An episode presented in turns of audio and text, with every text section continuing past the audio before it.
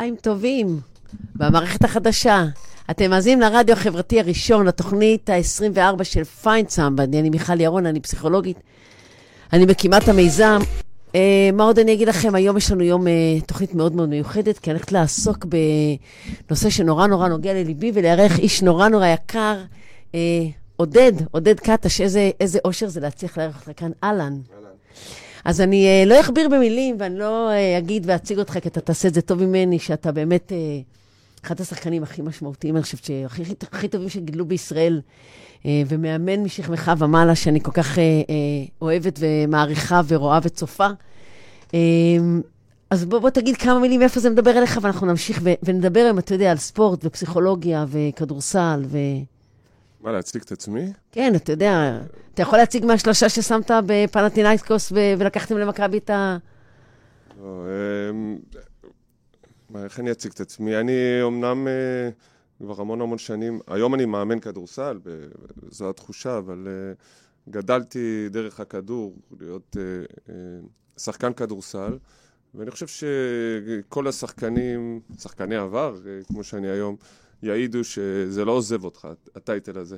זה כמו להיות מכור, אתה מקסימום קצת נקי, אבל... אמ, כן, זה מעבר, ברור שאנחנו מכורים לדבר הזה, ולספורט, ולמשחק, ולכדור, אמ, אבל מעבר, אמ, למרות שהגוף כבר לא יכול לתפקד, ואני כמובן, הקריירה שלי עוד הסתיימה הרבה יותר מוקדם, אבל תמיד נשאר ב... תמיד שואלים אותי, אני קודם כל שחקן כדורסל. אני לוקח את זה איתי, זו ההסתכלות שלי על החיים. זה הזהות, אני, אתה אומר פציעה, אנחנו נדבר על זה. אני זוכרת בתור אה, אוהדת ספורט ותיקה את, ה, את הרגע שנעצר ואת השנים הארוכות שניסית לחזור לכדורסל, אבל בוא, בוא נתחיל מההתחלה. אתה ילד, גדל בקבוצה, גדל, מצליח, עולה למכבי תל אביב. אתה יכול קצת לספר באמת על, על, על, על הפסיכולוגיה שלך בילד, על הפסיכולוגיה של שחקן הכדורסל מהעיניים שלך? אה, כן, אוקיי, קפץ כמה ש... קפץ ישר לזה ש... ההתחלה, בתור ילד ברמת גן. בגבעתיים, גדלתי בגבעתיים, אמ, אבל אמ, קפץ ישר למכבי וכאלה, אבל הדרך הייתה, אני לא יכול להגיד קשה, זאת אומרת, אנשים משתמשים במילה קשה או קשה לתאר את האופן שבו צריך להתאמן, את האופן שבו הקריירה קורית, זה לא, לא בחוויה שלי. היו, היה קושי פסיכולוגי בלהתמודד עם סיטואציות, אבל אני מניח שזה היה קורה בכל מיני תחומים, או כל מיני דילמות, או דברים אחרים שהיו קורים לי בחיים. זאת אומרת. אני, אני בזה דווקא, דווקא בתור פסיכולוגית ספורט קצת אני פחות מסכימה, כי אני חושבת שהאינטנסיביות שחווה ילד בתוך עולם הכדורסל, היא לא אותה אינטנסיביות שהוא חווה ב, ב, בעולם הספורט, נאמר, במקומות אחרים. ואני חושבת שאתה אומר לא קשה, שזה דרך אגב כבר מעיד משהו על האופי שלך, שמי שעוקב אחריך כמוני, יודע להגיד גם בתור מאמן שעומד על הקווים ב- בליגות גבוהות ובליגות זרות, ו- ומנהל את זה תמיד עם איזה center. אתה, אתה ילד שמתחיל כדורסל, אתה יכול לנסות לספר או להגיד בכלל איך אתה רואה את החוויה הפסיכולוגית של ילדים?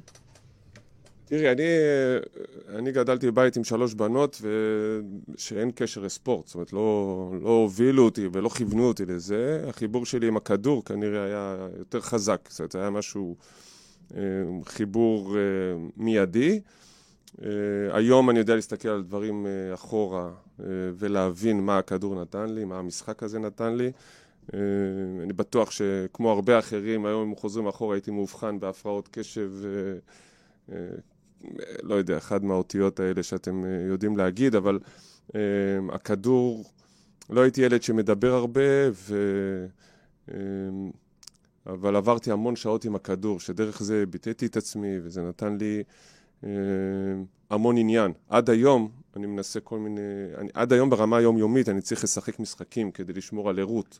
מסוימת, כי זה, זה מהמם, הדיפולט אנחנו... שלי זה ישר להירדם. אז... לא, אבל אני אומרת, זה מהמם, כי אנחנו דור שגדל על כדורים, אבל לא על כדורים אה, נגד, אה, לא על רטלין, אלא על כדורסל ועל כדורגל. זהו, זה בדיוק העניין. אז אני גם יכול להגיד שגדלתי עם כדורים, אה, וכמו הרבה מאוד ספורטאים, לא עשיתי רק כדורסל, אהבתי לשחק. היינו משחקים, את יודעת, אחרי בית ספר, כל דבר, כדורגל ו- וטניס אהבתי, וכל דבר שקשור לכדור, אז החיבור היה שם. בתור ילד גם לא גדלתי עם איזה... אני חושב שחלק מה... אה, חלק מהדרך שלי וההתמודדות, שאני לא מתאר איזה קושי מסוים, אני חושב שנובע גם מזה ש... כמו שאמרתי, לא גדלתי בבית שכיוון לשם, זאת אומרת, לא היו לי את המשקולות האלה. ש- שהורים... אה, כן, ש- שהרבה, ש- כן. שהרבה מקרים הורים אה, שמים על הילדים שלהם. זאת אומרת, לא, לא הייתי, לא, לא הייתי מאכזב אף אחד אם הייתי מפסיק. אה, ויש סיפור מאוד אה, שאוהבים שאני מספר על, על אה, בגיל 16 שכבר סימנו אותי ואמרו שאני הולך להיות, שזה הולך להיות המקצוע שלי. היה לי איזו התמודדות עם איזו סיטואציה, ופחות נהניתי. זאת אומרת, הייתה סיטואציה עם מאמן מסוים, שפחות נתן לי לשחק, או פשוט פחות נהניתי, וחזרתי הביתה, ו, ואמרתי לאימא שלי, ככה, להורים שלי, אמרתי, אני רוצה להפסיק עם כדורסל. ושוב, אחרי שהייתי בנבחרות כבר.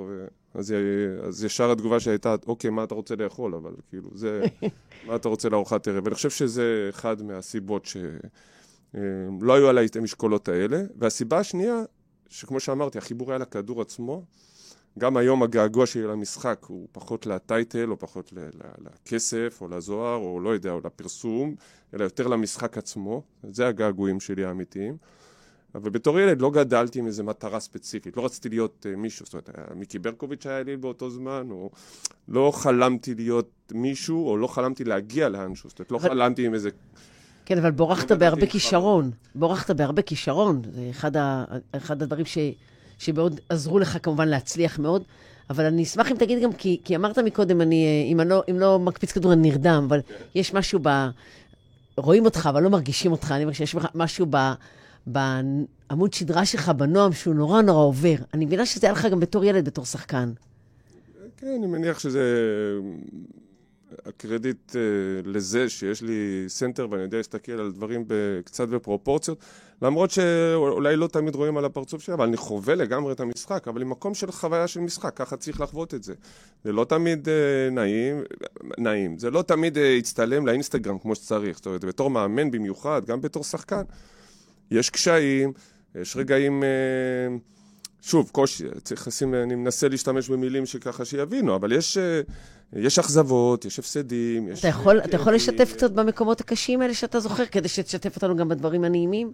אני, אני רק רוצה, חשוב לי ככה אה, לסיים ולהגיד שה... לא לסיים, אבל להגיד שה... בפרספקטיבה של זמן, והיום בתור בן אדם בוגר, אנחנו מבינים שהקושי והאכזבה, זה חלק מהמשחק, זאת אומרת, זה חלק מלהיות מאושר במה שאתה עושה. זאת אומרת, זה, צריך לקבל את זה ככה. אה, התסכול וההתמודדות עם הפסד, עם אה, אה, איזו סיטואציה ש, שקורית, עם קשיים, ולפעמים שעמום, לפעמים הם... אלה דברים, זה חלק מהמכלול עצמו שהוא, שהוא נפלא, וזה מה שאנחנו בוחרים לעשות. שזה מעניין, כי אתה יודע, אתה, אתה אמרת משהו, ואני חווה את זה הרבה מה, מהכיסא שלי. הורים שהם האנשים הבוגרים ואמורים לראות את זה מפרספקטיבה, לא מצליחים לראות את זה מפרספקטיבה כל כך בריאה כמו שאתה מתאר את זה. גם אבא לשלוש בנות, אני, אני לפעמים, אה, אני חושב שאני נופל במקומות האלה, זאת אומרת, אה, היל, אה, ילדה חוזרת מ... יכול להיות חוג, או יום פחות טוב בבית ספר חברתית, או, או כל דבר אחר, ויש לנו נטייה ישר לגונן, ישר לעטוב, ישר לעשות עם זה משהו, בעוד, אני אומר נופל, כי אני יודע מהספורט עצמו, שאלה הרגעים בדיוק ששם זה מייצר מחויבות, ושם אנחנו לומדים באמת, ושם אנחנו חווים את התמונה המלאה, אה, והחוסר יכולת של הורים, או של אנשים שאתה... אנשים שאוהבים אותך, לתת לך להתמודד עם הדבר הזה, ולהסביר פשוט שזה חלק, מה, חלק מהעניין. ככה גם מתבטא אושר לפעמים, גם, ב, גם בדמעות של הפסד, אוקיי? אנשים לא יכולים לצלם את זה ולשים טייטל אה, אושר. זאת אומרת, זה להיות מאושר, לבכות. אני רואה ילד שחווה הפסד ב, ב, אמוציונלית. אמוציונלית, אני אומר, אוקיי, הוא בן אדם מאושר. את יודעת, יש משפט, סבתא שלי, אני לא יודע איך אומרים את זה בערבית, אבל uh, סבתא שלי אלג'יראית, אני, אני רק נראה אשכנזי. אבל uh, uh, היה לה משפט כזה בערבית שאומר, uh, אם... אם צח... תסתכל על השנה האחרונה, אם צחקת או בכית, סימן שחיית. זאת אומרת, ה- האדישות היא לפעמים... שזה מעניין, כי אתה יודע, דווקא, אני חושבת, במקום של ההורים, יש את הצד הרוצה לגונן, ויש את הצד הלוחץ, הנעלב, הכועס, שאני רואה הורים יושבים בצד, לצד המגרש, ו- ואני רואה אותו אה, אה, מרגיש שהוא הורה לא טוב, הוא כועס והוא פגור מהילד. זאת אומרת, הוא לא רק לא מכיל אותו, הוא אפילו מהווה גורם לחץ. הורים ומשפחה, בכלל אנשים קרובים אה, לנו הם גורמי לחץ. אני... כל פעם שאני אשתמש במילה משקולות, אני כאילו, אני ככה מדמיין את זה, שמים משקולות. יושבים פה על הכתפיים. כן, אבל uh, זו לא הסיבה היחידה ש, שיש משקולות. יש ילדים שגדלים עם איזה חלום מסוים, והם בעצמם שמים, לה, הם המשקולת של עצמם, הרצון להצליח. Uh, אני חושב שזה קיים בכל תחום. מה שמבדיל ספורט, או מה שהופך את זה להרבה יותר... Uh, לפעמים צריך לבוא ולדבר על זה עם אנשי מקצוע, כי בספורט ההגדרות הן מאוד ברורות. בספורט תמיד יש ווינר, לוזר, מישהו מפסיד, מישהו מנצח, תמיד יש לוח תוצאות. לא? ואני חושב שכל בן אדם שקם יום-יום לעבודה, מתמודד עם איזושהי משקולת, ש, שזה או שלו מעצמו, או חברתית, או מהבוס, סלש מאמן, סלש... וההתמודדות הזו היא לא קלה, ואני חושב שלכל אחד מגיעה הזכות להרגיש עם עצמו ווינר ולנצח את הסיטואציה. פשוט בספורט שומעים על זה יותר. אז, אז, אז קודם כל אני מסכימה איתך בעניין של הספורט, כי אתה יודע, בספורט יש מנצח אחד, ונאמר, בבית ספר יש חמישה ילדים שקיבלו מאה. אבל אמרת עוד, שזרת ככה משפט ואמרת על, על זה ש, שיכול להיות שהחלום של ילד הוא המשקולות, אז לא לחלום? לא, לא, לחלום... שוב, משקולות הן הם קיימים, זאת אומרת, אנחנו צריכים לדעת להתמודד, לדעת להתמודד עם הסיטואציה הזו. אבל שוב, צריך לנפץ קצת מיתוסים בכל העניין של... יאללה, בשביל זה אנחנו פה. לגבי העניין של ווינריות, כמו שאמרת, היום אנחנו יודעים ש... שגם אם עכשיו חמישה, חמישה ילדים קיבלו מאה, ויש עוד כמה ילדים בכיתה שקיבלו 90 ו-80, ואחד רק עשה 72, ויכול להיות שהוא הווינר האמיתי. זאת אומרת, זה לא, לא בהכרח מי שקיבל 100 ווינר, ו- ואני חושב שאחד הקשיים בספורט זה לדעת שתמיד יש מנצח אחד, ולא, ולא בהכרח הוא ווינר, ולא בהכרח אלה שהפסידו הם לוזרים. אלא באמת להסתכל עם עצמך, רק אתה יש לך את הידיעה האמיתית אם אתה ווינר או לוזר. תמיד כשמזמינים אותי לדבר עם ילדים ו, ואנשים שככה הכירו את הדרך שלי ויכולים להתחבר והכירו את הסיפור, אז באמת לי הייתה את התחושה בתור שחקן שלפחות במדינה שלנו, שאני מצליח ואני ווינר ואני טוב ו- ו- ו- ונתנו לי את ההרגשה הזו. אבל אני תמיד אומר, זה בגלל שאנחנו אולי במדינה קטנה, כי אם הייתי עם היכולות שלי גדל בארצות הברית, מן הסתם לא הייתי הכי טוב, אפילו לא בעיר שאני נמצא בה. כן, אנחנו... האם הייתי פחות ווינר? אני לא חושב. אנחנו נדבר גם על הנסיעה עכשיו הברית והחזרה, הבנתי שיש שם איזו אנקדוטה נחמדה שאתה צריך לספר לנו. כן, כן, תראה בהמשך, אבל אני, אני רוצה קודם כל לחדד על העניין של, של הווינריות, שווינר זה לא המנצח, ווינר זה דווקא זה ש, שמעז יותר לעשות. וסתם ברמת הקוריוזות, אנחנו בשיחה כזאת, הגיע לפעם זוג הורים עם, עם, עם נער, מתבגר, והם אמרו שהוא הוא כל, הוא שחיין והוא כל הזמן מפסיד, ואח שלו שחיין והוא כל הזמן מנצח. אז בגלל זה הם הביאו אליי את המפסיד, ואמרתי להם, תקשיבו, אנחנו נפרדים עכשיו, כי המפסיד הוא זה שיום אחד ינצח, והוא לא צריך פסיכולוגים אם הוא ממשיך לבוא. כשהמנצח יתחיל להפסיד, הוא יבקש את העזרה שלי. אז... אני יכול, אני יכול להתחבר לזה. שוב, זה גם לא בהכרח, זאת אומרת, יש כאלה שהם גם מנצחים, ו... ו... וזה זה מחזיר אותי שוב ל... בתור ילד, אנחנו גדלנו, גם אני, עליי הייתה תווית, כמו שאת אמרת. זאת אומרת, זה יצא לך ככה בטבעיות, שאמרת, אני הייתי מאוד מוכשר, אוקיי? וזה נכון, כי נתנו לי להרגיש, כי, כי תחת ההגדרה של מוכשר, אנשים נוטים uh, לייחס דברים מסוימים, זאת אומרת מישהו שיודע לעשות את כדורסל באסתטיקה מסוימת, או לעשות דברים עם הכדור שהם מיוחדים, וזה משהו שהיה לי כאילו... היה לך, יד, ידע, היה ידוע שאתה יודע לחדור פנימה, לא משנה כמה אתה כן. אה, אולי לא מאוד גדול מימדים, אבל יש לך יכולת ואתה עם המון ביטחון עושה את זה, זאת אומרת המוכשרות היא לא רק פיזית או טקטית או טכנית, היא גם מוכשרות פסיכולוגית. נכון, אז בדרך שבה באמת שיחקתי, ואולי בעקבות זה שלא הייתי הכי חזק והכי... וגם...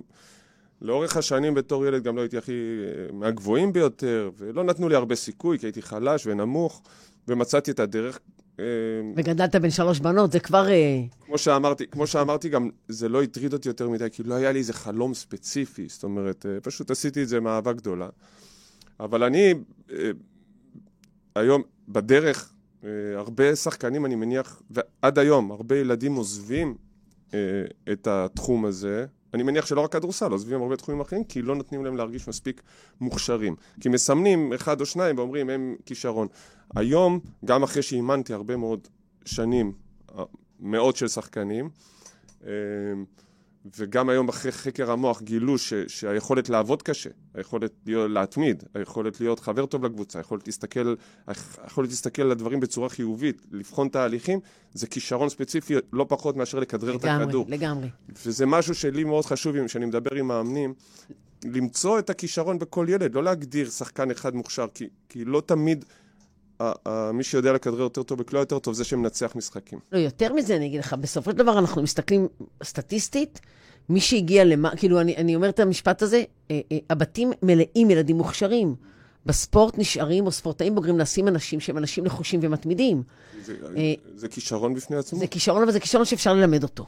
או אפשר, אפשר לחזק אותו ולהצליח אותו. אפשר לחזק. כמו, ש, כמו שילד שמכדרר פחות... אה, בצורה מוכשרת הכדור, אפשר לעבוד על הכדרור שלו, באותה מידה על דברים אחרים, אבל בהחלט זה אזורים מפותחים במוח, אה, לאמן שחקנים, לא, אני שיחקתי בזמנו עם אה, נדב הנפלד, אוקיי, אז הוא, הוא לא זרק את הכדור, הוא כדר את הכדור בצורה הכי טובה, אבל היו לו דברים שהוא עשה אולי הכי טוב באירופה. אני חושבת שהוא... אני לא חושב שבתור ילד הוא זכה לכינוי הזה שהוא מוכשר. אה, שוב, נדב, בחור אינטליגנט, חכם, ו- והצליח ומצא את הדרך, אני מניח שהיו עוד כאלה שעזבו כי לא נתנו להם להרגיש מוכשרים במה שהם עושים. זה, ומאמנים מפספסים הרבה מאוד כישרון אצל ילדים. זה, זה כל כך חזק מה שאתה אומר. דרך אגב, גם בתור uh, מי שהייתה מסתכלת על נדב בהערצה יתרה, עד היום הילדים כבר לא מכירים אותו, אבל עוד שנים הייתי נותנת אותו בתור דוגמה לשחקן, ששחקן בכלל לא קפטן מכבי תל אביב, השחקן מוביל בנבחרת ישראל עם ארבע נקודות במשחק. תפסיקו לספור את הנקודות. אבל זה עניין של חינוך, מחנכים את הילדים לזה. אני חושב שהיום יש יותר מודעות וצריך לדבר על זה, ולכן חשוב שאנחנו אה, גם עושים את זה פה. אה, אני חושב שזה יהיה נכון להורים שמגדלים ילדים.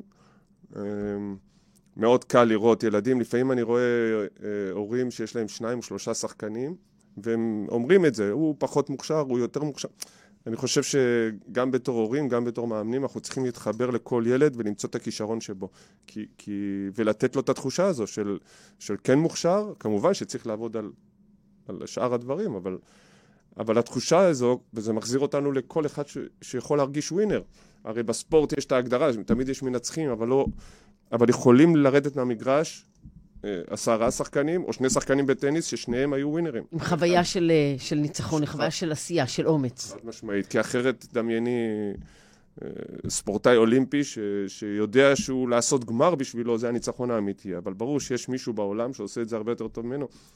מה גורם לו להמשיך לעשות את זה, אוקיי? זה יכול להיות שחקן כדורסל, שייתנו לו להרגיש פה, אבל תמיד יש את לברון ג'יימס ו- וכוכבים אחרים. אז, אז לא תמיד יש אחד שהוא מוכשר. אני, אני, אני מאוד, מאוד אוהב את זה בסכמה שאתה אומר. אתה, אתה חושב שבתור נער ידעת גם לחשוב ככה, או שזה משהו שבאמת המרחק והפרספקטיבה והבגרות והרבה שנים של לעבוד עם ילדים? אמ, לא, לא, לא ידעתי את מה שאני יודע היום, לא ידעתי להסתכל על זה בצורה הזו. אני מודה שבתור ילד היה לי יותר קל כביכול להתמודד עם כאלה, אחד, כמו שאמרנו, לא היו לי משקולות מבית. דבר שני, אני באמת... עשיתי כדורסל מאהבה אמיתית, ואני תמיד אומר, גם כשאני מדבר עם ילדים, אני אומר, אין, אין סיבה אחת לעשות כדורסל. זאת אומרת, יש, זה בסדר, כדורסל זה נפלא, זה מדהים, לפחות מהחוויה שלי, זה נתן לי המון, והלוואי הייתי יכול לעשות את זה אה, כל הזמן. אה, אבל יש ילדים ש... אה, יש ילדים שעושים את זה כי הם אוהבים את המשחק, יש ילדים שעושים את זה כי הם אוהבים את התחרות ולהיות חלק מקבוצה.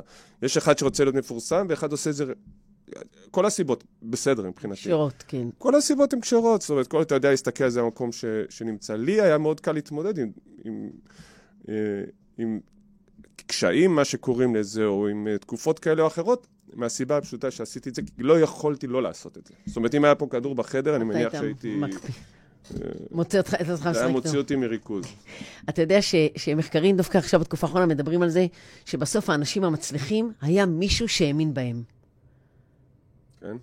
כן? זאת אומרת, מיש... בסוף מישהו צריך להאמין בך. וזה לא משנה באיזה תחום אתה מצליח. היה מישהו ב... ב... לאורך ההיסטוריה, וזה יכול להיות הורה, וזה יכול להיות מאמן, וזה יכול להיות סבתא, מישהו האמין בך שאתה תצליח. חווית את המסר הזה שמאמינים בך. ובעצם על זה אתה מדבר. אמ, נכון, ולכן זה מאוד חשוב ש, שכל מאמן וכל הורה ימצא את הכישרון הזה ו, ו, ויחזק את הילד במקומות שהוא צריך, וידע לא לשים עליו את המשקולות האלה שיכולים לשתק יכולים לגרום לאנשים לעזוב את הכדורסל. אני חוויתי הרבה מאוד חברים, יש לי עד היום חברים ש, שהפסיקו לשחק כדורסל מהסיבות האלה, שרצו להיות תמיד רק מספר אחד, או, כן. או היה להם קשה להתמודד עם... אה, אה, גם צריך להיות מאוד זהירים. אה, הייתה לאחרונה איזו תוכנית בטלוויזיה של איך מגדלים כוכבים, והראו כל מיני... וצריך להיות מאוד זהירים. זאת אומרת, יש, אני לא בטוח שהורים שדוחפים, יכול להיות שזה מתאים לילד מסוים, ויכול להיות שהם עושים את זה באמת בצורה טובה, אבל אסור להורים בבית לקבל את הפרשנות הזו, ש, שזו הדרך לגדל אה, כוכבים. זאת אומרת, זה לא... נהפוך הוא, נהפוך הוא. אני, אני, אני כן מעיזה להגיד בצורה יותר חריפה ובוטה, שה... בסוף העובדה שהורה יהווה, אה, אתה אומר משקולת, אני גם מסכימה לתיאור הזה שלילד אה, קשה נורא לרוץ לסל כשישב לו 80 קילו של אבא, ובוא נעשה שתהיה לו אימא שנראה טוב, אה, 60 קילו של אימא, קשה לו נורא לרוץ לסל ככה. זה בלתי נסבל. וקשה להורים להבין שההתמקמות צריכה להיות מאחורה ולא, ולא על, הכ, על הכתפיים, כמו שאתה... אה... כן, שני דברים, ש... שני דברים שהם טעויות מאוד נפוצות. זאת אומרת, יש אה, כל מיני סוגים של הורים במערכות יחסים עם ילדים, ויכול להיות שלאחד זה מתאים והשני לא, אבל שני דברים מאוד ברורים. בהרבה מקרים ההורים, אה, אני, אני תמיד אומר להורים, בהרבה מקרים, ההורים צריכים להיזהר להגשים את החלומות של עצמם דרך הילדים. זאת אומרת, זה נכון. צריך לבוא מתוך אה, איזה צורך של הילד ורצון של הילד. והדבר השני, גם בתור מאמנים, גם בתור הורים, להיזהר לשים תקרות זכוכית. כי לפעמים, להגיד, הוא לא מוכשר, הוא לא יגיע, זאת אומרת, לכל אחד יש את הנקודה שבה הוא אה, אה, מתפתח.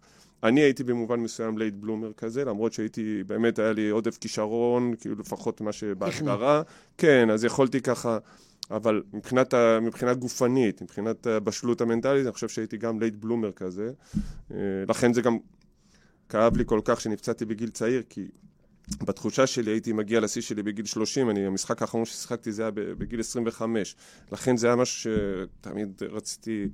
זה מה שחסר לי בחיי, כאילו לראות לאן הייתי יכול אה, להגיע עם הדבר הזה. שכן, שכן היה לך איזה, איזה נסיעה לארה"ב, היה שם איזה עניין עם מכבי, אבל בואו בוא נחזור רגע, עוד, עוד רגע לפני שנגיע באמת ל, ל, להתפתחות של, של הקריירה שלך ו, ולשינויים הפסיכולוגיים שהיית צריך לעבור. אתה זוכר בגיל הנערות אה, את אותך ואת האנשים מסביב עוברים תקופות קשות, משברים קשים, אה, מתמודדים עם כל מה שקורה שם, מעבר לרק מה שההורים עושים מול המאמנים, בינם לבין עצמם? בשלבים, זאת אומרת, כל הגילאים של ילדים, נערים, נוער, עד שהגעתי בעצם לבוגרים, הייתי שחקן uh, מקצוען, אני לא...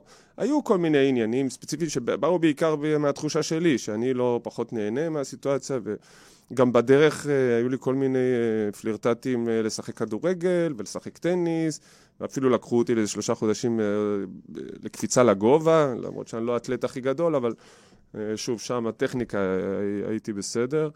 אז זאת אומרת, ענפי ספורט היו תמיד קסמו לי לעשות, תמיד קסם לי לעשות עוד דברים. וכמו שאמרתי, ההורים שלי בכלל לא היוו עניין. אבא שלי ליווה אותי, בעצם הכדורסל שלי היה, זה היה כמו התחביב של אבא שלי, הוא היה מלווה אותי לאימונים, אבל רק נמצא, רק נוכח, לא, לא מתערב. לא קיבלת הערות והסברים ושיחות נפש למה לא זרקת ולמה לא חדרת. ההפך, הוא היה אופטימי עד להכעיס, ותמיד הכל בסדר, ויהיה בסדר מחר, והוא עשה את זה יותר כדי, זה היה המפגש החברתי שלו עם מורים אחרים. ממש לא התערב, קיבלתי את התמיכה הזו. וגם יש זמן נהדר, זמן נסיעות זה זמן נהדר להורים ולילדים ביחד, הורים לא מבינים, תיסעו, תהנו בדרייה, הם קודחים לילד בראש, מעבירים עליו ביקורת, ואז הוא לא רוצה שהם ייקחו אותו. חד משמעית, אני, ברגע שהאימון נגמר, היינו, זה לא משהו שדובר עליו, ולמה ככה, ולמה אחרת, ולמה... אה, לא שמעתי לא ביקורת על מאמנים, על סיטואציות, רק, רק להיות שם. וזה משהו שאני מניח אה, אה, שהיה לי חשוב. זאת אומרת, זה... אז אני חייב לתת את הקרדיט להורים שלי בעניין הזה. אז לכן לא, לא חוויתי איזה משהו יוצא דופן, לא הייתי צריך... אה, הפעם הראשונה שבאמת נחשפתי, ו, ו, וגם זה היה המקרה שבו הלכתי לקבל ייעוץ פסיכולוגי, אז זה היה ב... שיחקתי כבר מכבי תל אביב, והיינו ביורוליג, ו... והיו חודשיים שהיה לי ממש, גם, שוב, סיטואציות מקצועיות, סיטואציה שפחות התאימה לי, אבל החוויה שלי הייתה משהו שאני לא זכרתי, כמו שאמרתי, אהבתי את הכדור, שלא לא רציתי ללכת לאימון, זה היה לי מאוד קשה, זאת אומרת, היה לי קשה לקום, להרים את עצמי, להתאמן. אה, אף פעם לא הגעתי מוקדם מדי לאימון, אבל תמיד נשארתי אחרון, עד שלא מגרשים אותי, אני... עומד וזורק. עומד וזורק, ואלה היו חודשיים שאיך שהמאמן היה שורק לסיום, הייתי לוקח את הדברים, הולך הביתה, אני נמצא... פגשת, פגשת צומת קשה והצלחת להתגבר עליה. חודשיים, איזה חודשיים, אה, כן. אני, אני אומר חודשיים, יכול להיות שהחוויה... יכול להיות שזה היה שבועיים, כן. וזה הרגיש כמו חודשיים, חד משמעית, ו, ובעזרת uh, שיחות וייעוץ הצלחתי להתגבר על העניין הזה. כן, זה גם משהו ש... שעכשיו מקבל יותר תעודה. הגיע הזמן, הגיע הזמן. עודד, הלכת וגדלת, ו- ועוד לפני שהגעת לאירופה, אה, יצאת לארה"ב והיה שם... קודם כל, אני יודעת שהייתה אנקדוטה בשדה התעופה, תכף תעשה משהו עם, עם הרשויות שם, הבנתי. וגם, לפי מה שאני יודעת, בסוף היה איזושהי שביתה של שחקנים, ובסוף לא שיחקת, זאת אומרת, אנחנו נורא שמחים על כספי, כן. ועל... אה, ואני מבינה שאתה, ועל דני, ואני מבינה שאתה עוד אה, הקדמת אותם קצת ב... לא, לא באמת, כי לא באמת שיחקתי שם. אה, אנחנו נשאיר לעומרי את, את הטייטל הזה, וכמו ש... לא, זה, זה... שוב, לי לא היה... אה, זאת אומרת, אם כבר איזשהו חלום שחוויתי ככה מבית, זה, זה לראות את... אה, את מכבי זוכרים ביורוליג, זאת אומרת, לזכות ביורוליג היה אפילו חלום לא פחות. עשית את זה, אבל לא עם מכבי. כן, לא עם מכבי. אבל ה-NBA הייתה סיטואציה, קודם כל זה יכול לקרות שנתיים קודם, שהסיטואציה לא התאימה לי והחלטתי להישאר באירופה. ופה הייתה סיטואציה מאוד מיוחדת בניו יורק ניקס, ש- שהרגשתי שאני אקבל הזדמנות, גם ידעתי שאני אצטרך לעבור תהליך של להתחזק ולהעלות מסת שריר, ו... כי ככה היה כדורסל של פעם. אמ, והייתי מוכן לדבר הזה, באמת עברתי, גם, גם אמ, היה לי שם בית והכל, ומאמן שהתאמנתי איתו, ו... אה, ובאמת אה, הייתה שביתה, שביתת שחקנים, זו הפעם הראשונה, זאת אומרת, זה... פעם היחידה לדעתי. אולי היה אחרי זה עוד איזה חצי עונה, אבל זה באמת הפעם הראשונה שהשחקנים שבתו מול הזה. אה, שוב, עניין של מזל, איך מגדירים אותו, יכול להיות טוב, יכול להיות רע, לא, אני לא, לא, לא מצטער. ואתה חוזר לכדורסל, אתה ממשיך ואתה מאוד מצליח. מתי מתחיל, אתה מגיע לפנתנאי, ומתי מתחיל העניינים של הבריאות? בפנתנאיקוס או במכבי? לא, בפנתנאיקוס. אמ, היה את הפיינל פור המפורסם, של, את הגמר של פנתנאיקוס נגד מכבי, שהיה מאוד אמוציונלי, בטח זוכ... לבחור היה... צעיר. ואמרת אז משפט מאוד מעניין, שזה הרגע הכי כן. שמח והרגע הכי עצוב בחייך. כן, אל, אל תבקשי ממני להסביר אותו, כי לא... לא הסברת לא... את זה מקודם, אמרת כל רגע בספורט שילד בוכה או צוחק, כמו שסבתא, אתה, אתה תרגמת את המשפט בערבית של סבתא שלך לשפת הכדורסל. יפה, אז, אז אמ, כן... אמ, אמרתי, הייתי ב... אפשר להגדיר באיזה סערת רגשות מאוד מאוד גדולה, כי הסיטואציה הייתה מאוד מיוחדת. גם מצד אחד מכבי תל אביב, שהייתי שם, כאילו גדלתי שם ורציתי לעשות את זה איתם, ופתאום פנתנקוס, וכבר ישר נפגשים בגמר, שמצד אחד זה החלום שלי, מצד שני, למה זה קורה בסיטואציה הזו דווקא? כאילו, תמיד דברים קורים לי בצורה מאוד... אה, אה, לא סתם, אה, לא יודע, אולי יש סיבה לזה ששמים אותי בצמתים האלה. לא, כי יש לך יכולת כנראה להכיל, ואתה מספיק אה. מוכשר להתמודד עם צמתים קשות כנראה. אז כנראה, אז, אז מסתבר שפחות, כי אני חושב אה, היום, אחרי המון המון שנים, אני, אני די, שוב, אין ודאות, אבל אני חושב שמה ש... אני נפצעתי בגלל עניין רגשי. הרי לא נפצעתי, לא נפלתי. לא, התפתחה אצלי איזו מחלה אוטו-הורמונית ש... לא זיהו אותה, אבל היום אני מאובחן כ... אה, בדלקת פרקים מסוימת, ו... ואני מטופל. אם היו מאבחנים את זה אז ולא הולכים ישר לקטע האורתופדי ולעשות לי שישה, חמישה ניתוחים ו... אה, ו... ואיזשהו נזק גם שנגרם כתוצאה מהבחנה לא טובה, אז יכול להיות שהייתי אה, חוזר לשחק עם הטיפול הנכון. אבל היום, כשאני מסתכל אחורה, כי לא נפלתי ולא נפצעתי, לא הייתי שחקן פציע, כמעט לא החסרתי משחקים בקריירה שלי, אף פעם לא עברתי פציעה גדולה עד אז, וגם אז לא נפלתי וקרה משהו. זאת אומרת, זה כנראה, וזה בדיוק קרה שישה חודשים אחרי, אפילו לא, ארבעה חודשים אחרי אותו אירוע. אותו ניצחון. אז הגוף כנראה הוציא את זה בלחץ והסטרס. גם אני לא אחד שיודע לבטא את זה ולהוציא את זה יותר מדי, אז כנראה זה יצא במקומות אחרים. זה, זה מדהים מה שאתה אומר, כי אתה מצדיק או, או מרחיב בתיאוריות שמדברים על זה שלפציעה יכול להיות, יש, יש לפציעה גורם פסיכולוגי, ואני מוצאת את עצמי הרבה פעמים אומרת לספורטאים, הגוף שלכם מצטרף לנפש, אתם לא מקשיבים? תיפצעו. גם להורים, לא תקשיבו למה שילד אומר, הגוף שלו יצטרף לנפש, הכי פשוט, וכמובן בהחלמה. ומה אז קורה? אתה מתחיל להיות פצוע ואתה מבין שאתה, ואתה מתחיל, אני זוכרת תקופה ארוכה של ניתוחים וניסיונות לחזור וזה לא מצליח. בעצם נכנסתי למין אה, אה, החוסר ידיעה בכלל, החוסר הבנה, זה לא היה משהו שעמד על הפרק, ש, שזה, הגוף תקף את עצמו באיזושהי צורה. זה לא, גם לא הייתה מודעות, אני, אתה יודע, אתה לא יכול להאשים אף אחד, אבל אני חושב שהיום... אה, אם ספורטאי יעבור דבר כזה, אני רוצה להאמין שאולי יסתכלו גם על הצד הזה. זאת אומרת, אתה בפירוש אומר שמאוד יכול להיות שאיזושהי התערבות פסיכולוגית בתקופה ההיא, והבנה שהגוף שלך אה, זועק לעזרה, או הנפש זועקת לעזרה דרך הגוף, זה יכול היה מאוד לעזור. אה, יכול, מאוד להיות שבתוך התהליך, אם הייתי מקבל קצת עזרה, בסיטואציה היוצאת דופן, באמת חוויתי סיטואציה קיצונית בשביל ילד. זאת אומרת, זה לא רק הלחץ של להיות בגמר גביע אירופה. כל הסיטואציה המורכבת עם מכבי... זה לנצח את הקבוצה שגדלת בה. כן, זה גם היה... באותו זמן, זה, זה גם לא כמו שהיום אם מכבי תגיע לגמר, זה קרה אחרי המון שנים, שזה לא קרה, והיה המון... אה, מכבי הישראלית הייתה אז הרבה יותר, הייתה קבוצה אה, שאהדנו אותה כישראלים. ואנשים ככה נוטים להתבלבל, אבל אני, אני מאוד רגיש. אמנם אין לי, אני אדיש ואין לי הבעות יותר מדי יוצאות דופן, אבל אה, זה לא, זה נוגע, זה נוגע לי, גם אם אני לא מבטא את זה כל הזמן. ואני מניח שאולי זה יכול למנוע את זה.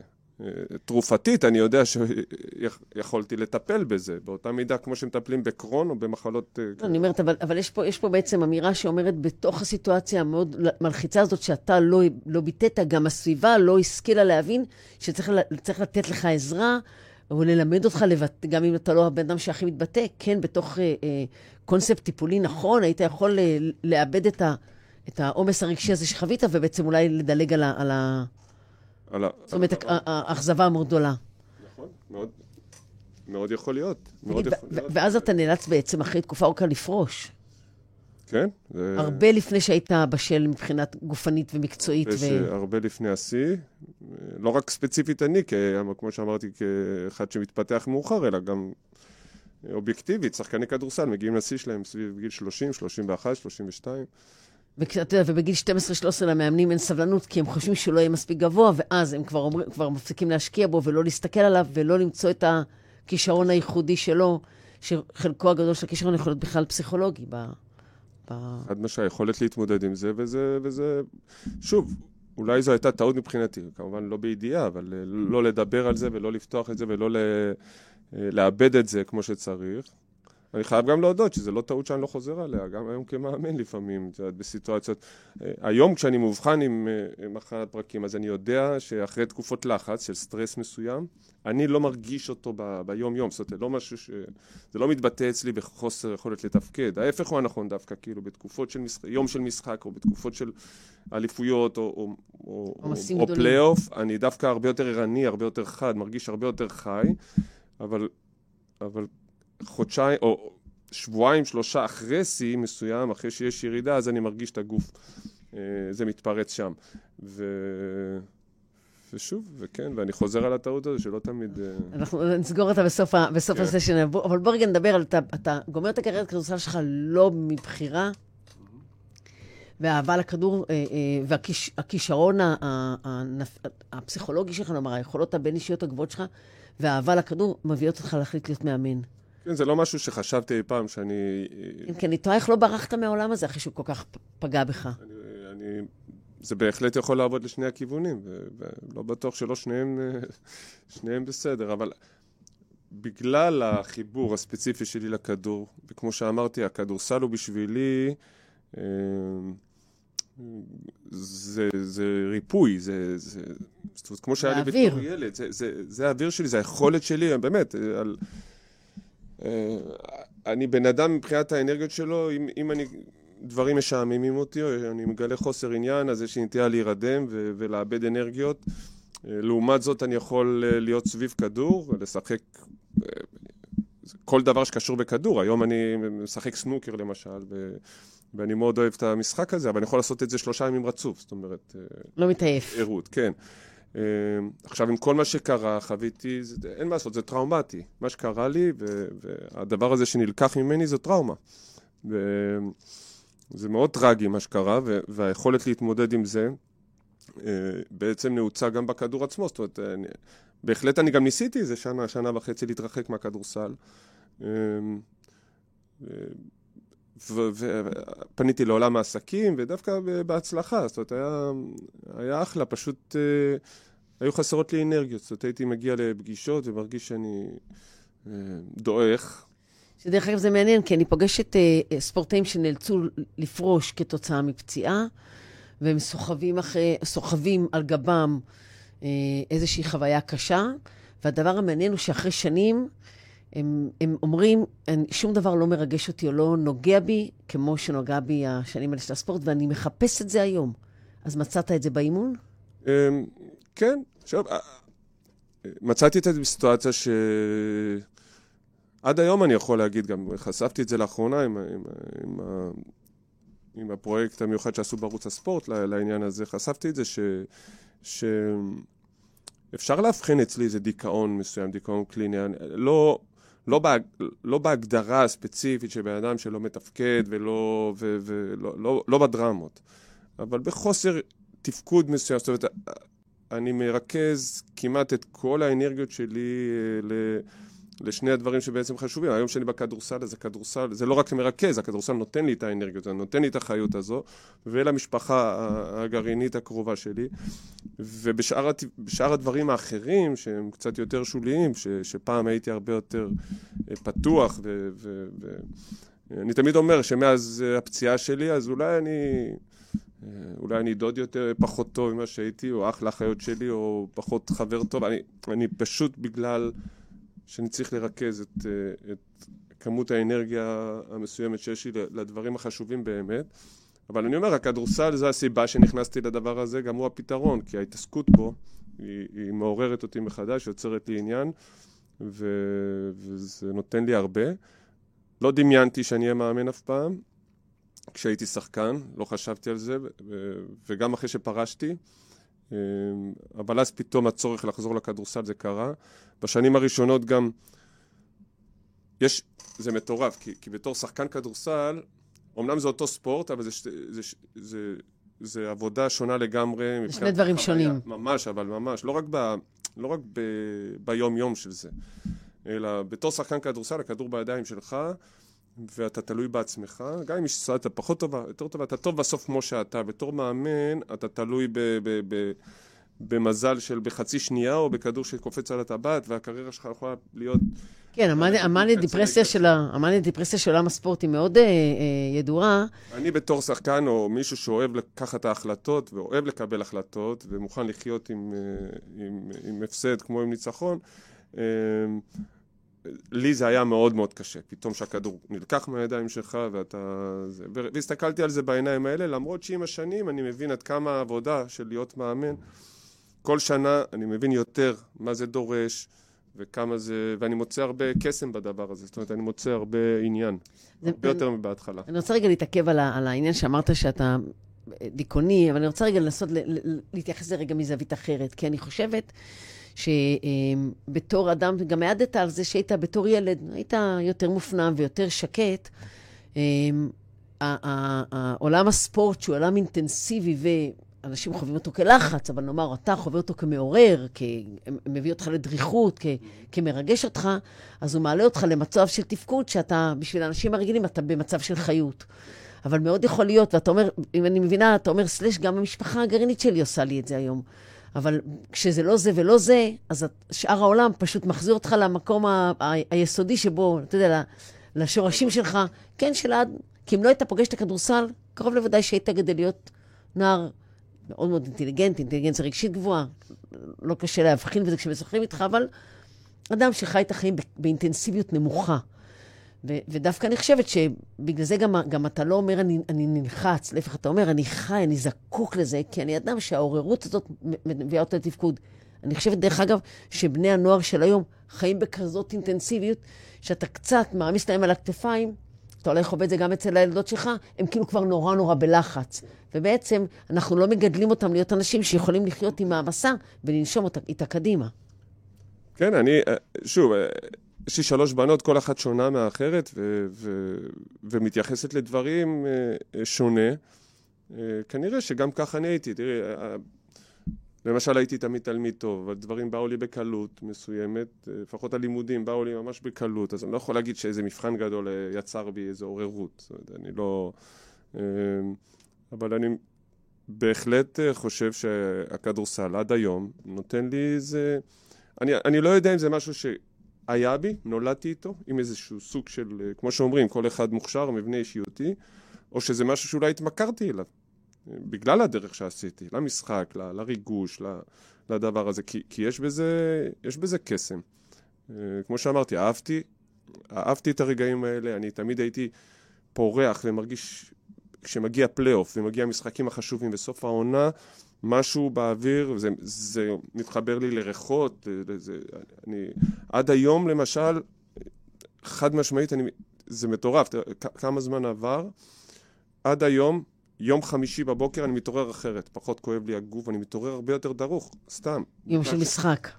ככה זה, אני גדלתי יום חמישי אה, גביע אירופה, שזה היה משהו יוצא דופן מרגש. עד היום זה היום שאני הכי אוהב בשבוע, וזה יום שאני פיזית יודע, שעון הביולוגי שיודע מתי יום חמישי. זאת אומרת, זה... אה, כמו שלבן אדם מאמין יש את, את שבת, שלא משנה, כן. יום שישי בערב לפני זה, הוא יודע, לא משנה איפה הוא יהיה בעולם, אני לא משנה איפה אני אהיה בעולם, אני יודע שיום חמישי היום. וזה יוצר בי איזו עוררות ודריכות אחרת, וזה היום שאני הכי אוהב. מהמם, וזה מדהים. אז, והיום כמאמן, דרך אגב, זה גם נורא מעניין, אתה עכשיו לא מאמן תקופה, אני גם תוך כדי זה השיחה, רק הזמן שלנו רץ, אני תוהה, מה קורה למאמן שלא מאמן? מה קורה לך עכשיו ב... כי גם, כי גם כמאמן, אתה יודע, אי אפשר, אי אפשר לקחת מההתחלה עם, עם גליל, ואחרי זה במכבי, ובנבחרת, ובעתודה, ובבוגרים, ו, ובאירופה, שעשית ואני לא יודעת אם אנשים יודעים, גם לך היו אירועי פיטורים בדרך, שזה בעיניי, תמיד, כשאני רואה את זה, זה הזוי בעיניי, הסגנון הזה בכלל, אבל אנחנו לא ניכנס לפוליטיקה, נשאר בפסיכולוגיה. איך חיים כמאמן מבחינה פסיכולוגית? מה, מה אתה מביא? מה אתה עושה שם? אמ, כמו שאמרתי, זה מתפתח עם הזמן. אמ, הפסד או לחץ לא, לא מרתיע אותי, זאת אומרת, בתור מאמן אתה חווה את זה במקום אחרת, זה פחות בשליטתך. יש סיטואציות שצריך לקבל אותן. ודווקא הרגעים אה, הפחות טובים, גם בקריירה, זה כמו, כמו בתור שחקן, דווקא הרגעים של פיטורים ודברים שלא מצליחים. אני יכול להגיד שבקריירה שלי, היום אני כבר 16-17 שנה מאמן, דווקא הרגעים האלה, שמה, אה, שמה הם הרגעים המזוקקים של ההחלטה ששם אתה רוצה להיות טוב, ושם אתה רוצה לעשות את זה, ושם אתה אוהב את מה שאתה עושה, ושם הדרייב האמיתי, לפחות מבחינתי. וכל אחרי נפילה כזו וכל אחרי איזו ירידה כזו, אני יודע שאני אני יודע כי, כי היו לי הרבה שעות אימון בדבר הזה, בכדורסל, שאני יודע שאני יכול לצאת מזה הרבה יותר חזק, ואני אלמד ואני מוכן לקבל... זה מתחיל בלקחת אחריות, ולא להאשים. כן, כן. גם, גם אם היו לי סיטואציות שבאמת יכולתי, לה, יכולתי להאשים ולהפיל את האחריות על מישהו אחר. אז, אז איך נצמח עם נאשים אחרים? גם אם, גם אם בתוך המאה אחוז הזה יש רק חמישה אחוז שהם באחריותי, אני מנסה לשים את הפוקוס על החמישה אחוז האלה, כי אין דרך אחרת להסתכל על החיים. אתה יכול לשלוט לא, רק י... מה שב... אתה יכול להתרכז רק בש... בשליטתך. יתרה מכך, אם בחמישה אם נוותר על החמישה אחוז האלה, איך, איך נשתפר? אתה יודע, מישהו אומר, הפסדתי בגלל, המא... בגלל, הפסדתי בגלל השופט, אני אומרת, אז אל תתאמן. אל תתאמן, ולא היה לי מזל. אז תתפלל למזל, ואולי, אה, אה, ואולי זה יצליח. אני, אני, אני נורא אוהבת את מה שאתה אומר, זה גם זה מעניין, כי התחלנו לדבר ואמרנו, אולי זאת התמכרות, ואתה משתמש המון בעניין של שליטה ושל אחריות, שזה הבס, הבסיס להצליח לצאת מהתמכרות, אבל זאת לא התמכרות שאתה רוצה לצאת ממנה. כדורסל. כן.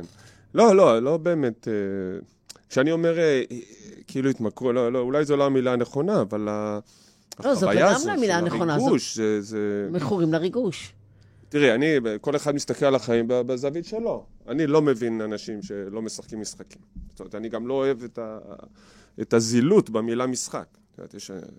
לכל אחד זה מגיע ממקומות אחרים. ש... אני לא אוהב שאומרים החיים זה לא משחק. למה? כאילו, מה, משחק זה דבר נורא? זה... יתרה מזאת, אה, לא ניתן לילד שבתוכנו לחיות כל, כל הזמן? לא, אין שום סיבה לא לשחק משחקים. אבל עודד, מישהו שמדבר... זה במקום, מהמקום הנכון. משחק זה מקום שיש בו חוקים, אנחנו לא עוברים על החוקים ורוצים לנצח, יש מפסיד, זה, זה, וזה יוצר עניין מאוד מאוד גדול. נכון, אבל משחק... מערכות יחסים זה משחק, יחסי עבודה, השקעות ב, ב... אני יודע, ביטקוין זה לא משחק. אבל אני רוצה להיות רגע יותר, להגיד, זה, זה מעניין מה שאתה אומר, כי איך אפשר לחשוב שמישהו כמוך הוא דיכאוני, כשהוא מבין שהחיים זה משחק?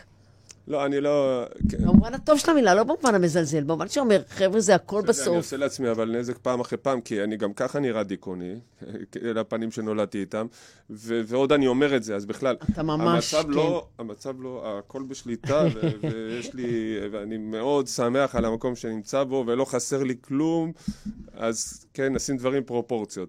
אני מדבר על דיכאון בסוג של אה, אה, חוסר תפקוד מסוים ברגעים מסוימים. אולי דווקא בגלל מה שקרה לי עם הפציעה שלי. הצורך בכדור, במשחק, הוא הפך להיות אה, יותר, יותר משמעותי. תראה, אני, אני ראיתי יותר, מ- ראיון עם יותר מספורטאי אחד, ופגשתי הרבה ספורטאים ב, ב, ש, שפרשו, שבאמת מדברים על, ה, על העובדה שה... היה, היה פעם ראיון עם אייל ברקוביץ', שהראו לו אה, על מסך א- איזה גול שהוא שם באנגליה, והוא אמר, תזיזו, אני לא יכול לראות את זה. הוא, הוא רק לאחרונה התבטא בתוכנית שלו, יצא לי לראות, שהוא אמר ששום דבר לא ירגש אותו כמו שריגש אותו. זאת אומרת, אה, אה, בסדר, זה, זה תמיד כמאמן, וכמאמן. עכשיו, אני רוצה להגיד עוד משפט אחד, שגם אמרת, והוא הוא, הוא, כל כך הרבה אסוציאציות עולות לי, שזה לא רק שהכדור לא אצלך ואתה לא מחליט, גם, גם מבחינה פיזית, פעם אמר לי איזה חבר שהוא מאמן כדור מים, הוא אמר, לא משנה כמה הייתי לחוץ או, או דואג, או, או, או ברגע שהתחילה, נכנסתי לבריכה, זהו, יכולתי. אתה נשאר בצד, ואתה גם פיזית לא מרוקן את האנרגיה הזאת. נכון, כי בתור שחקן באמת אתה יכול לבוא עם כל ההתרגשות, משהו, משהו פיזיולוגי שמשתחרר. מתחיל לרוץ, הלב מתחיל לעבוד בגלל הריצה. זה בעיקר כי, כי הגוף נכנס לסטרס אחר, כי, כי הוא צריך לתפקד פיזית, אז הוא לא יכול עכשיו להתרכז, ב, ב, הוא לא יכול עוד uh, לעשות רעשים אחרים. Uh, אבל uh, כן, בתור מאמן זה עדיין נשאר אצלך. יש מאמנים שיותר טוב ממני יודעים להוציא את זה גם תוך כדי המשחק. אני... Uh, אני פחות מסכימה שזה, אתה, עושה, אתה אומר את זה בחיוך, יודעים להוציא את זה. אני חושבת ש... תמיד אני אומרת שהמטרה של פסק זמן זה בעצם שהמאמן יצרח ויירגע, ואחרי הפסק זמן אחרי, השחקנים עולים עוד יותר לחוצים, והוא עומד בצד רגוע. זה רחוק מהסגנון שלך. גם וגם לפעמים היו סיטואציות גם כאלה, ואני לא חושב שיש תשובה נכונה. כל פסק זמן יש לו את המטרה שלו, ו- ויש הרבה רגעים ש- שאתה רוצה לעורר את השחקנים שלך על ידי שלא אכפת לך שהם יהיו בסטרס ובלחץ, העיקר ש... אוקיי. כבחירה, לא, כ- לא כזה שאתה עושה את זה בלי, בלי לשלוט בזה. כמובן, כמובן אנחנו רוצים להיות בשליטה. אה, אני תמיד אומר, אין דרך אחת, ו- ואני חושב ש... אה, הכי חשוב להיות אותנטי, של מה שיוצא לך. אני לא יכול לנסות להיות מישהו אחר, או לנסות אה, לעשות תנועות של אנשים אחרים, ש... אבל, אבל השחקנים שלי יודעים, לפעמים במילה, אני יכול לגרום למה שמאמן אחר עושה ב... ב... בשלושה משפטים של צרחות. כן, אבל אני... אני, אה, אה, אני ולהפך גם. לא, אבל אני רוצה לסתור פה דווקא את הדברים שלך, כי אני כן חושבת ש... אני לא אומרת שמאמן לא יכול לפעמים להגיד משפט בצעקה או, או לעורר ספורטאי. דרך אגב, על פי רוב בספורט, כל המחקרים יראו שאנחנו בעיקר צריכים לעשות, אה, לה- להוריד ולא לעשות psyching up. מעט מאוד פעמים צריך, צריך לעורר ספורטאי. אני חושבת שחלק גדול מהמאמנים, ואני מתנצלת בפני מישהו לא ככה, הם לא צועקים כי הם רוצים לעורר, הם צועקים כי הם לא יכולים להכיל את הסיטואציה. ואתה כן מדבר על היכולת שלך מאז ומתמיד להכיל סיטואציות רגשיות. כן, שוב, גם... אני חושב שזה קשור למערכות יחסים. זאת אומרת, אה, יש לך מערכת יחסים השחקנים שלך בסופו של דבר, ו... וכל אחד...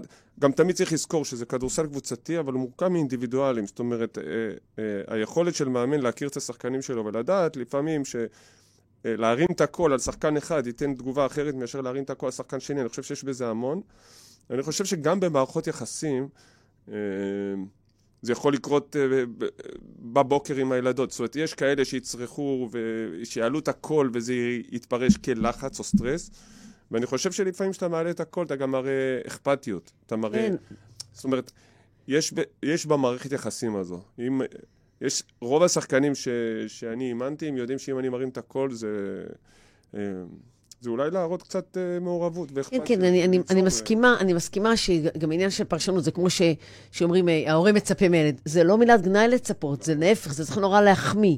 ואני מסכימה, אבל אני אומרת פה משהו אחר, אני אומרת שאני, שהרבה פעמים אני פוגשת אצל מאמנים ואצל הורים בקהל, וגם אני, כאימא בבית, שלשוני חלקלקה לצערי הרב לפעמים, יש מצב שבו אני עושה את זה מבחירה, ואני אומרת, תתרכז ותעשה. יש מצב ש, שבורח לי.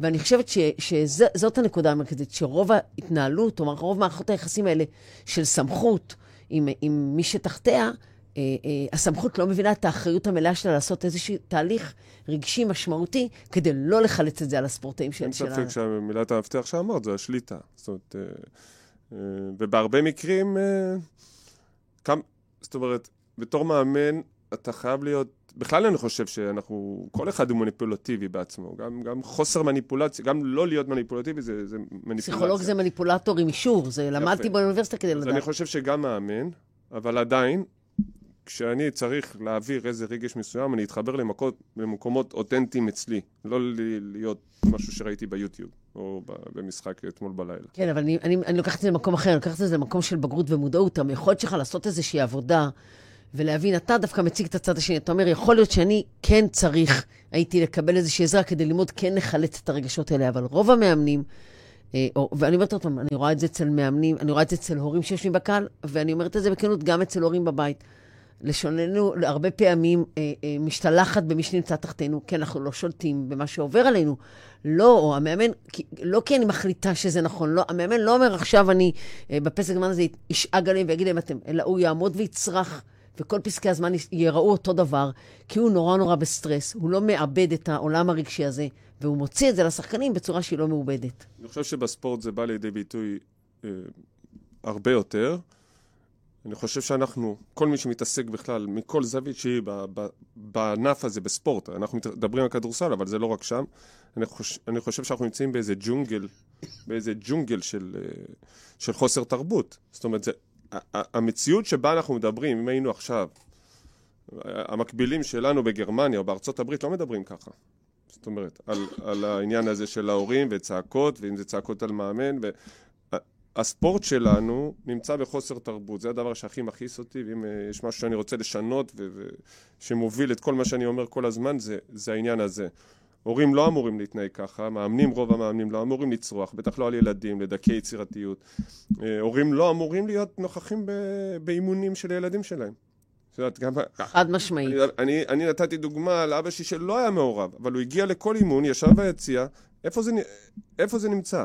בליטא, את חושבת שהורים אה, מגיעים ליציע? אה, אני שולח ילדה שלי לחוג היפ-הופ, בסדר? אני שם אותה, סוגרים את הדלת, מביאים אותי לאימון פתוח באמצע השנה ולמסיבת סיום ולריקוד סיום של סוף השנה. יתרה מזאת, אני אתן את למה ה... זה צריך להיות שונה בספורט? נכון, תראה, אני אתן, אני אתן את האינפוט הפסיכולוגי, שכשילד נמצא על המגרש באופן טבעי, אפילו באופן לא מודע, יש לו פנטזיה גם לספק את ההורה. והוא לא צריך להיות קרוע בין הסיפוק לספק את ההורה לבין לספק את, אה, את המאמן. ובעצם הוא צריך להיות משוחרר מזה, וצריך... לה... אבל אנחנו רואים שזה לא קורה. אה, אני... אנחנו אני... שמים גם, עכשיו, אנחנו מכשילים את ההורים, כי ההורים לא אמורים להתמודד עם סיטואציה כזו. אתה לא יכול להיות- להישאר אדיש לילדים שלך בצורה, אולי כמו שאני חוויתי מאבא שלי, שאולי הוא היה יוצא. אתה לא חווית אדישות, אתה חווית איזשהו כבוד. כן, לא, חווית היה. היה משהו ב, ב, במבנה אישיות של אבא שלי, שבאמת זה יצא לטובתי, אבל, אבל שוב, הוא לא נשאר, בטח הוא לא היה אדיש לדבר הזה, רק הוא ביטא את זה בצורה מסוימת. אנחנו מכשילים הורים בזה שנותנים להם להיות מעורבים, בזה שנותנים להם להיות חלק מהדבר הזה. ויש מציאות זה אחרת. לא, לא פייר כלפיהם. עודד, אנחנו ככה מזדרזים לקראת סיום, לא שמים לב. אה, אני רוצה ככה, אתה יודע, קצת אה, אה, איזה טיפ, איזה מחשבה שלך למאמנים, חבר'ה שהופכים ולהשים מאמנים, באמת לעזור להם להצליח לעשות עבודה, כי אתה עושה עבודה מופלאה את- מגיל צעיר, או, או בתחילת דרכך הצלחת ב, במשימות קשות, אה, אה, כולל... לא מספיק, לא מספיק. לא, אתה. אתה צעיר, יש לך עוד 30 שנות אימון ועוד הרבה שנים, אבל קצת ככה איזה, איזה טיפים, איזה מחשבה, איך אנחנו יכולים לעזור להם לקחת את הדברים האלה קדימה. למאמנים, בכלל טיפים או ספציפית... אה, לא, אה, מה שמחייך לך. תמיד אני... אני אה, תמיד. אני מנסה להימלא מה- מה- מהמילה הזו. זו מילה ש... זו מילה מילה סוגרת, שעושה הרבה כן. נזק. נכון, כי אף פעם, שום דבר הוא לא תמיד, אבל על פי רוב. לא, אבל גם כשלפעמים אנחנו אה, רוצים לה, אפילו להגיד ביקורת, מערכות יחסים וזה, אז המילה, אתה תמיד אומר לי ככה, אתה תמיד, את יודעת, זה, זה מילה שהיא מכשול, אבל לא משנה, אני מנסה להיגמל ממנה, אוקיי. אה, אבל זה עניין שלי. אה, טיפים, לבוא מאהבה, אני חושב, הכי חשוב למאמנים, בכלל, לאנשים, אני חושב שזה סוג של צניעות, לזכור אנחנו מלמדים את הילדים רק מה שאנחנו יודעים, והידע שלנו מוגבל. בסוף מי שיפתח את הספורט הזה זה הילד עצמו. הוא ימציא את הדבר הזה. זה, זה, אני אומרת את זה בצורה יותר בוטה ממך למאמנים. אני אומרת למאמנים, אל תכעסו, אבל אתם לא מרכז העניינים. הילד הוא מרכז העניינים, ותפקידנו לשרת אותו, כולנו, כמאמנים, אני כפסיכולוגית, וההורים כהורים, לשרת אותו, לתת לו את האפשרות לצמוח. תמיד להסתכל על הילד, אה, יש לנו נטייה לחשוב שאנחנו צריכים ללמד אותו הכל. לא, אנחנו צריכים לכוון, אני יכול לעזור לו בידע, אבל לחשוב שיכול פה להיות מישהו שישנה את, את הספורט. זה יכול להיות מאמן צעיר, יכול להיות העוזר מאמן שלך, זה יכול להיות, אתה יכול, זאת צניעות. אני חושב שאולי זה הדבר הכי גדול שקיבלתי מההורים שלי. אה, אחד זה צניעות, שתיים, לזכור שמדובר מאינדיבידואלים, גם אם המשחק הוא קבוצתי. ושלוש, אני חושב שזה משהו שהשרישו אצלנו, אה, שאנחנו נמצאים במדינה של ועדות חקירה, וזה, וללמוד מטעויות, וזה משהו שאנחנו מחנכים את הילדים מגיל צעיר, וזה אחד הדברים שכולנו אה, נופלים במקום הזה, כי גדלנו ככה, לימדו אותנו. זאת אומרת, בדיוק הפוך. תעצימו את הטוב, תחמיאו על הדברים האלה. בכלל, אני חושב ש, שלמידה מהצלחות היא הרבה יותר מדויקת מכישלון. למידה מהצלחה. זאת אומרת, היה לי משחק טוב, הרבה יותר קל לי לשים את האצבע על מה קרה השבוע, מה עשיתי נכון, מאשר להתחיל השערות, מה לא עשיתי נכון שהיה משחק גרוע. אולי היו יותר מדי אימונים, פחות אימונים. וזה מה שאנחנו מלמדים את הילדים שלנו מגיל מאוד מאוד צעיר. שחקן שמחטיא זריקה, תמיד תהיה איזה הערה. לא עשית ככה, עשית ככה, תשנה ככה, תשנה ככה. בעוד שאם הוא קולע, אומרים יופי, יאללה, להתקדם. מלמדים אותנו להתקדם, מזמינים אותנו לבית ספר כשילד נכשל. אוקיי? אם ילד מוציא יוצא דופן 20 אה, נקודות, או מוציא 100 פעם ראשונה בחיים שלו, לא יזמינו את ההורים לבית ספר, ו... וככה מחנכים אותנו, גם כמערכות, גם כאינדיבידואלים, וזה משהו שאני מצאתי עם השנים, לעודד למידה מהצלחה, לחדד הצלחות. אה, אחד, זה, זה הרבה יותר מדויק, שתיים, הרבה יותר קל להעביר ביקורת או לקבל פידבק מהשחקן במקומות כאלה, וגם, שוב, במערכות, בחברות, בכל... אה, ושלוש, זה, זה שם בעצם את הפוקוס על להתרכז בדרך. זאת אומרת, אני לא עכשיו הצלחתי, אני נכנס לאופוריה, או שבספורט יש כאילו, הם ניצחו, אוקיי, אה, מגיע להם לאכול ארוחת ערב. הפסידו, שילכו הביתה. רעבים. ש... אני זוכרת את זה בתוך הילדה. נורא ואיום, וזה, וזה בדיוק הפוך ממה שאנחנו רוצים אה, אה, ללמד ילדים או אנשים, ללמוד ולהתרכז בדרך. אז, אוקיי? אז אני, אני אגיד ככה, לפני שאנחנו נפרדים, ש, שבסופו של דבר, בואו... אה, אני לא רוצה שזה יישמע קלישאתי מהספורט, אבל באמת, אה, הרבה יותר לראות את העוצמה ואת הטוב ואת הנתינה ואת הצמיחה, ו- ולהגדיל את זה הרבה יותר מאשר למצוא את הדבר האחד הלא טוב ולהתיישב עליו. וזה מה שאנחנו עושים. תקשיב, עודד, אנחנו יושבים פה שעה, ואני... אה, עבר מהר. עבר, כן, כן, אנחנו נמשיך את זה, כי זה... דיברתי המון, אני עכשיו... אתה... עכשיו ביומיים אני נכנס לשתיקה. לא, לא, לא איך שלך, אבל זה... נגמרו לי המילים לכמה... לא נגמר אותך כל כך מהר המילים, אתה... זה בא לך יותר מדי בקלות. בקיצור, אתה באמת... יכול בלי סוף להגיד דברים. אנחנו נסיים, אני לא שמה לנו שיר, כי, כי חבל לי על הזמן לשיר, ואנחנו רוצים לפנות את האולפן תוך דקה. אז אני רק אגיד ש, שתודה, עודד, אתה מרתק, ואני עוקבת אחריך, עוד, עוד בתור אה, אה, אוהבת ספורט, עוד, עוד גדולה ממך, עקבתי אחריך עוד אה, בתור איש צעיר, ו, וזהו, אנשים, הסתיימה עוד תוכנית, ואני מקווה מאוד שנהניתם. ואתם מוזמנים לעקוב אחרי סמבדי, גם באינסטגרם וגם בפייסבוק וגם באתר שלנו. ובקיצור, אנחנו נהיה פה בעוד שבועיים. אה, עוד פעם, ואם אתם אנשי מקצוע, אז בואו תצטרפו, ואם אתם אנשים שצריכים עזרה, אז זה מה שאנחנו עושים, מנסים לעזור לאנשים, ו... וזהו, ושיהיה לנו אחלה צהריים ואחלה יום, ולקראת סוף שבוע כיפי. תודה, תודה, עודד.